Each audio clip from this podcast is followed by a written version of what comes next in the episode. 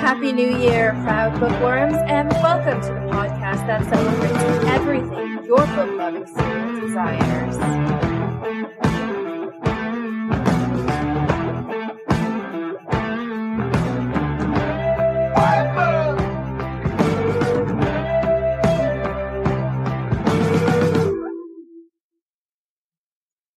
Thank you for joining me on this fantastic adventure. I'm Frances Everly, author and all around book lover, and I am The Bookworm Unleashed.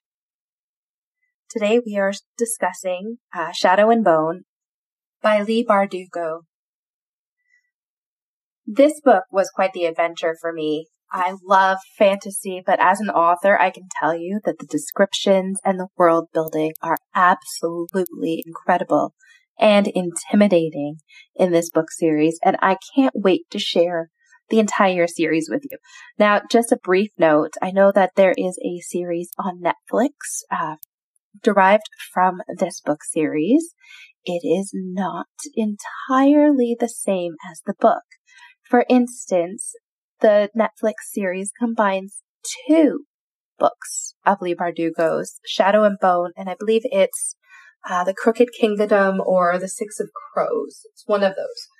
As well, uh, the parts with Nina and her Fjerdan warrior do not occur in the book, so I will not be discussing those parts. I am strictly talking about the book Shadow and Bone. But first, a little note. My book loving heart just discovered book boxes. Have you heard of these? The sub- subscription boxes where you order, um, you can order a full month or you can order a quarterly subscription. So it's sent to you four times a year. Um, and it gives you a series of books and a whole bunch of goodies. Now I just discovered BookBox Canada and I've de- ordered the February fantasy box and I can't wait for this box to come in. From the description, it sounds amazing. You get the entire Shadow Realm series, uh, written by Canadian author Brynne Weaver, as well as exclusive covers, signed book plates, a journal, luscious soap, wine glasses, recipe cards, Spotify music list, stickers, and more. Honestly, I can't wait to get my box. And if you want to order yours, there is a coupon. If you put in Ever5, you can save some money on your first box. Again, that is Book Box Canada. Now to the book. Shadow and Bone begins with Alina, an orphan. The only detail that we know about her parents is that they were a biracial couple who presumably died when she was little. They're nowhere around and we don't know anything about them except that Alina looks like her mother. And apparently this is a bad thing because it subjects her to a lot of racism throughout the book. Which is a sad but realistic fact that we face in modern times and I guess in all times really. But I wish it didn't exist. Anyway, um, so Alina, her parents were killed, presumably by the Volcra. These are demons who inhabit a black void known as the Fold. Now, the, what the Fold is, from what I understand, a giant area, maybe a rip, a rip in dimension, maybe, that creates a, a divide between the country of Ravka. So we've got the east side versus west side classic um, dispute here, where one side of the country feels like they don't need the other because they're fine, they're rich, they're happy, they're successful, and the other side, Alina's side, where they are desperate. They are poor, they are starving, they need to get to the other side to bring back supplies to their people. Which spurs people on to try different methods. of going through this fold. Um, one thing that they have come up with is something called a sand skiff, which is like a giant boat that uses wind to sail over the sands of the fold of the fold. It is quite often unsuccessful these attempts to go through the fold, and sadly that does result in a lot of orphans. These orphans, like Alina, are often recruited into the First Army. This is the army that fights battles against their northern neighbors, the Fjerdans, protects their borders, and also is sent through the fold as essentially sacrificial lambs, to be honest. They, there is no expectation that they will survive the crossing to get to the other side, let alone to be able to return with the supplies that are needed. However, the other option for these orphans is if they were born with magic. Now, these people that are born with magic are tested as a, at a young age. And if they have magic, they are known as Grisha. And these Grisha form what is known as the Second Army. They are used for their powers to essentially amplify the First Army and bolster the power of their general, the Black Heretic, who is also known as General Kirigan. However, General Kirigan hides his identity as the Black Heretic because the Black Heretic is the evil monster that created this fold. He is hated and villainized through the entire book. And rightfully so. Anyway, back to Alina. As an orphan, Alina made friends with another orphan named Mal. This amazing friendship becomes more than just a friendship. It is a bond that goes so much deeper than that of friendship and found family. To the point where when it's Alina's turn to get tested and Mal's turn to get tested, Mal, who is injured, cannot be tested because the pain masks the, the results of the test. However, Alina is not injured, and so to stay with Mal because she refuses to leave him, injures herself during the testing so that she will test false as well. Now, beyond the fact that she wants to stay with Mal, this gives me suspicion that she somehow suspects that she might be different. And being a biracial child makes her different enough already. So I believe there might also be a hidden motive here. Either she suspects that she might have some hidden power that she is trying to deeply suppress, or she is desperately devoted to her best friend. It's truly a bond that is the stuff to dream about, honestly. Um, but what I don't like about this part, about the orphanage part, is that we don't get any details at all about any of these orphans' parents. We're left to assume that they all die through some indirect or direct uh, version of this fold, this uh, direct effect of this fold.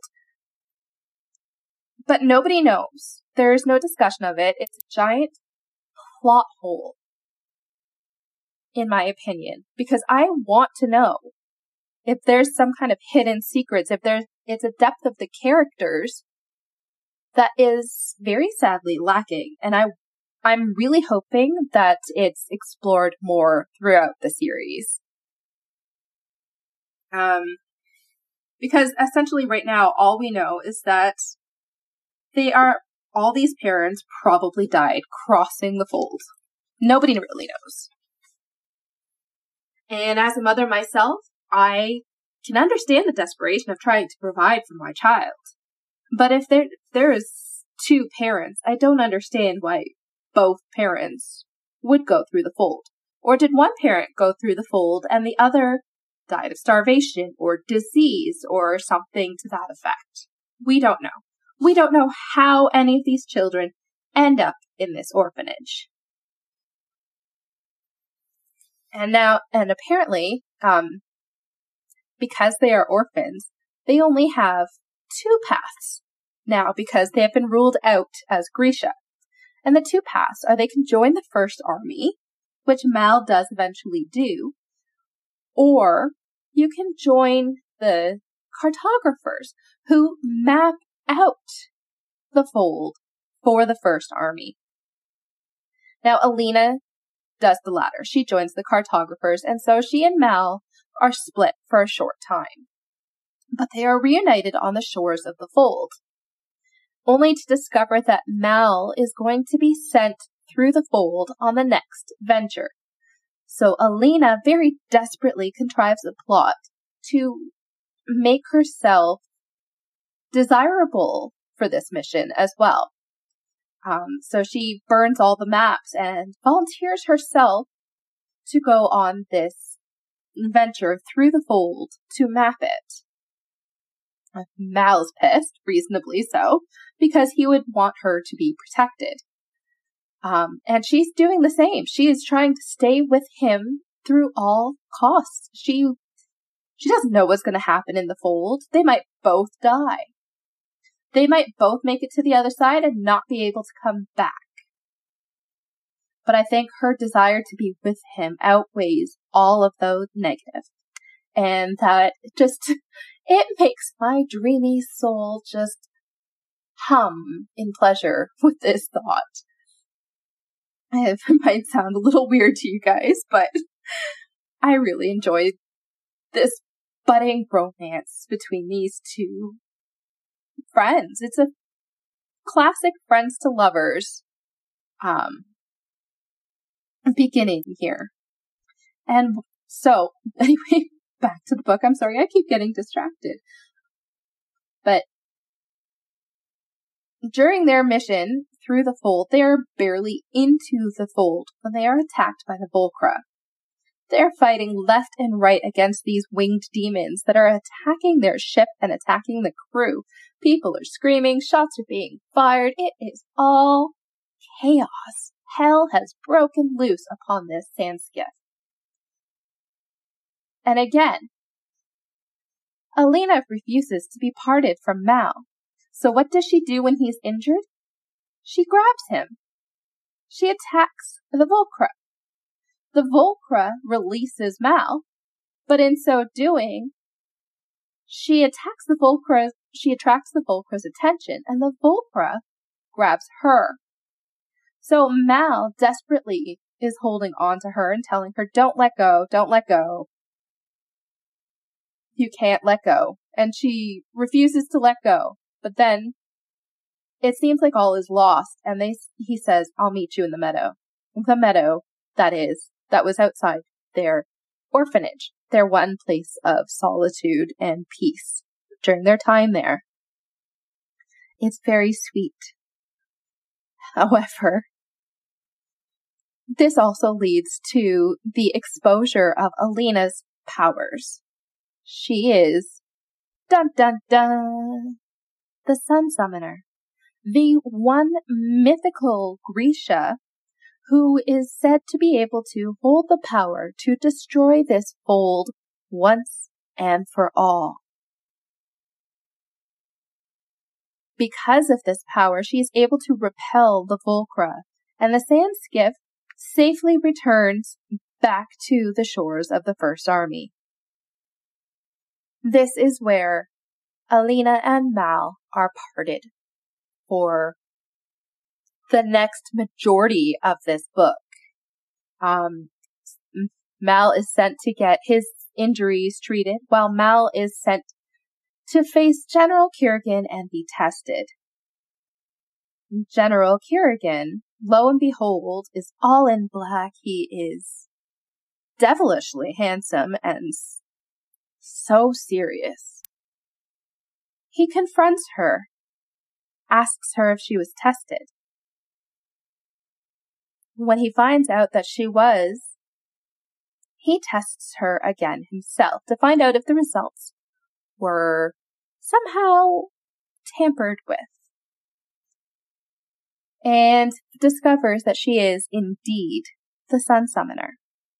And as this fact is revealed, he sends her to what is known as the Little Palace. The Little Palace is not where the king and queen of Ravka reside, but a smaller palace nearby where the Grisha have set up a sort of residential school and base, a home base. They learn to use their powers there. They learn to control their powers. They are protected there. And so Alina is sent there. She's parted from Mal. Nobody knows what has become of the other. Alina is, her ego is stroked while she is in the little palace. During her time there, she writes constantly to Mal, but never hears back from him. She is beguiled with jewels and spoiled with her own food testers to make sure she isn't poisoned. She has her own bodyguards and the biggest room I've ever seen. My God, the posters on that bed alone. It's amazing. And the bathtub? I could sleep in that bathtub. It was so big. anyway, she is pampered like a queen, like a princess. She is spoiled. She somehow maintains her air of innocence, which is another thing that makes her attractive to everybody around her. It's not just her power. It is her personality. It is who she is that attracts those to her. And it's absolutely incredible. She's no longer subjected to well, I shouldn't say that. She is subjected to bits of racism through and jealousy. And during her stay here, she is victimized many times. She is the victim of an attempted kidnapping, an attempted assassination, and an attempted seduction by General Kirigan himself. Now, I honestly thought his feelings for her were genuine. You know, it, it seems like a genuine budding romance, a genuine first love for Alina.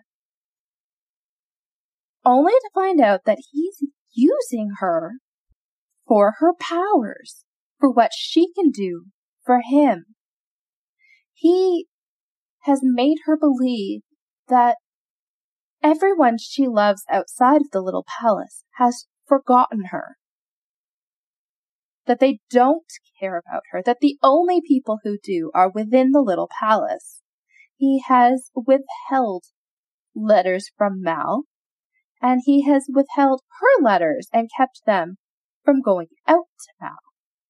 He has spies watching her every move and reporting back to him constantly on her progress as she learns to control her powers. It's diabolical, this man. It's something to be almost admired in his, in all of his scheming. But of course, he's had hundreds of years to think and plan for this possibility.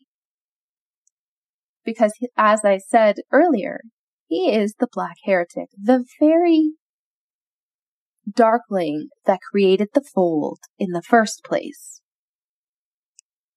Now, while in the little palace, Alina starts having dreams of a stag. When she brings it up to General Kirigan, he has no idea what she's talking about. However, he steals a picture that she has drawn and sends it out to the First Army, asking for trackers to try and track this mythical stag. Now, I call this stag mythical because he is believed to have been created by a Grisha, also known as a bonesmith. This bonesmith, his name is Morozova, created these mythical creatures from his finger bones. He created a stag, a dragon, a firebird, and I believe a couple of, of others. It's a wild goose chase. Everybody believes it's a wild goose chase. Alina does not learn the importance of the stag until she is accosted by the Apparat, who is also the royal advisor and a priest. I'm not sure if he is as unlucky and as unlikely an ally of Alina's as he seems to be, or if he's truly a spy for the king and queen. Is he a spy within the little palace, reporting back to them about what is happening? Or is he assisting Alina in the background, knowing who General Kirigan really is and is attempting to foil his plans to use her powers to expand the fold? It's a very good question. I'm still not sure of it even by the end of the book, but uh, again, there is more to the series. So maybe we will find out more. Now, also, one of the units of the First Army who receive a picture of this stag happens to be Mal's unit. Of course, Mal, being a tracker himself, volunteers to track down this mythical stag. Him and his friends traipse through the borderlands with the Fjerdans, looking for any and all trace of this magical stag that's supposed to be able to amplify the powers of a Grisha. Nobody believes it will happen. They are attacked by the Fjerdans during this, and his friends die. In fact, I kind of believe that Mal dies a little bit in this. He is severely wounded, and it is not until after he is wounded and he fights off the Fjordans that the stag appears. I have my own suspicions about Mal. I don't believe that he is an ordinary tracker. I think he has his own abilities. Because no other tracker in Ravkan history has been able to track any of Morozova's amplifiers. But Mal does. He tracks it, he finds it, and he reports back to his unit. Again, sadly, his friends did not make it. The only reason he survived is because, as a result of his injuries, he presumably was knocked unconscious and they believed he was dead. Again, this is why I believe he might have died in actuality. Um, because he is knocked unconscious, but it is not until he is revived and the threat is put down that the stag actually appears to him. It comes to him as if it sensed him, as if it wanted him to find it. It's very strange, this entire thing. And again, Mal is no ordinary tracker. Now, during the time that Mal is away searching for this stag, in the little palace, Alina is struggling to learn to use her powers. It's um it's not until she starts developing feelings for General Kirigan that she starts being able to control her powers and use it whenever she wants to instead of willy nilly, accidental, oh my gosh, it just happened kind of deal. Um, this is, I believe, the source of Alina's powers, her love, because it was her love for Mal and her desire to always be with him that led her to first using her powers. And now she's developing a love of sorts for General Kirigan. And now she's able to use her powers. It's awfully convenient. And I think another reason why General Kirigan is using that tactic with her to get what he wants. and it's not just what every man wants. This all comes to a head during a holiday in the little palace, a celebration of Alina and her sun summoning abilities. She is showcased and her powers shown off to the people. She is, during this time, a victim of General Kirigan's seduction, a victim of plotting, a victim of an attempted kidnapping, and an attempted assassination attempt. All of this manages to be foiled by none other than General Kirigan's mother, Baghra, who knows all the secret tunnels and secret passageways in the, in the little palace and manages to help Alina escape from General Kirigan's office. Now, because of this, she, Alina is still madly in love with General Kirigan. So Baghra has to essentially knock sense into her. She tells her exactly who General Kirigan is and exactly what he plans for her and to use her powers for. He wants to make Alina his slave. He's diabolical. Baghra manages to hold off General Kirigan once he realizes Alina is missing, giving Alina time to escape. Through some twist of fate, she manages to climb into the back of the carriage of none other than the very men and woman who want to kidnap her. it's quite a twist of fate here. They manage, they take her to uh, another town where she escapes from them and foils their plans to kidnap her. And at this point, she is found by none other than the famous tracker himself, Mal Oretsev. It's just beautiful how these two keep finding each other. They will do anything for each other, and no matter the distance, they still very much love each other. Mal helps Alina escape from General Kirigan and from his fellow Grisha, his his slaves. I guess they all are technically his slaves because he uses all of them to his own advantage.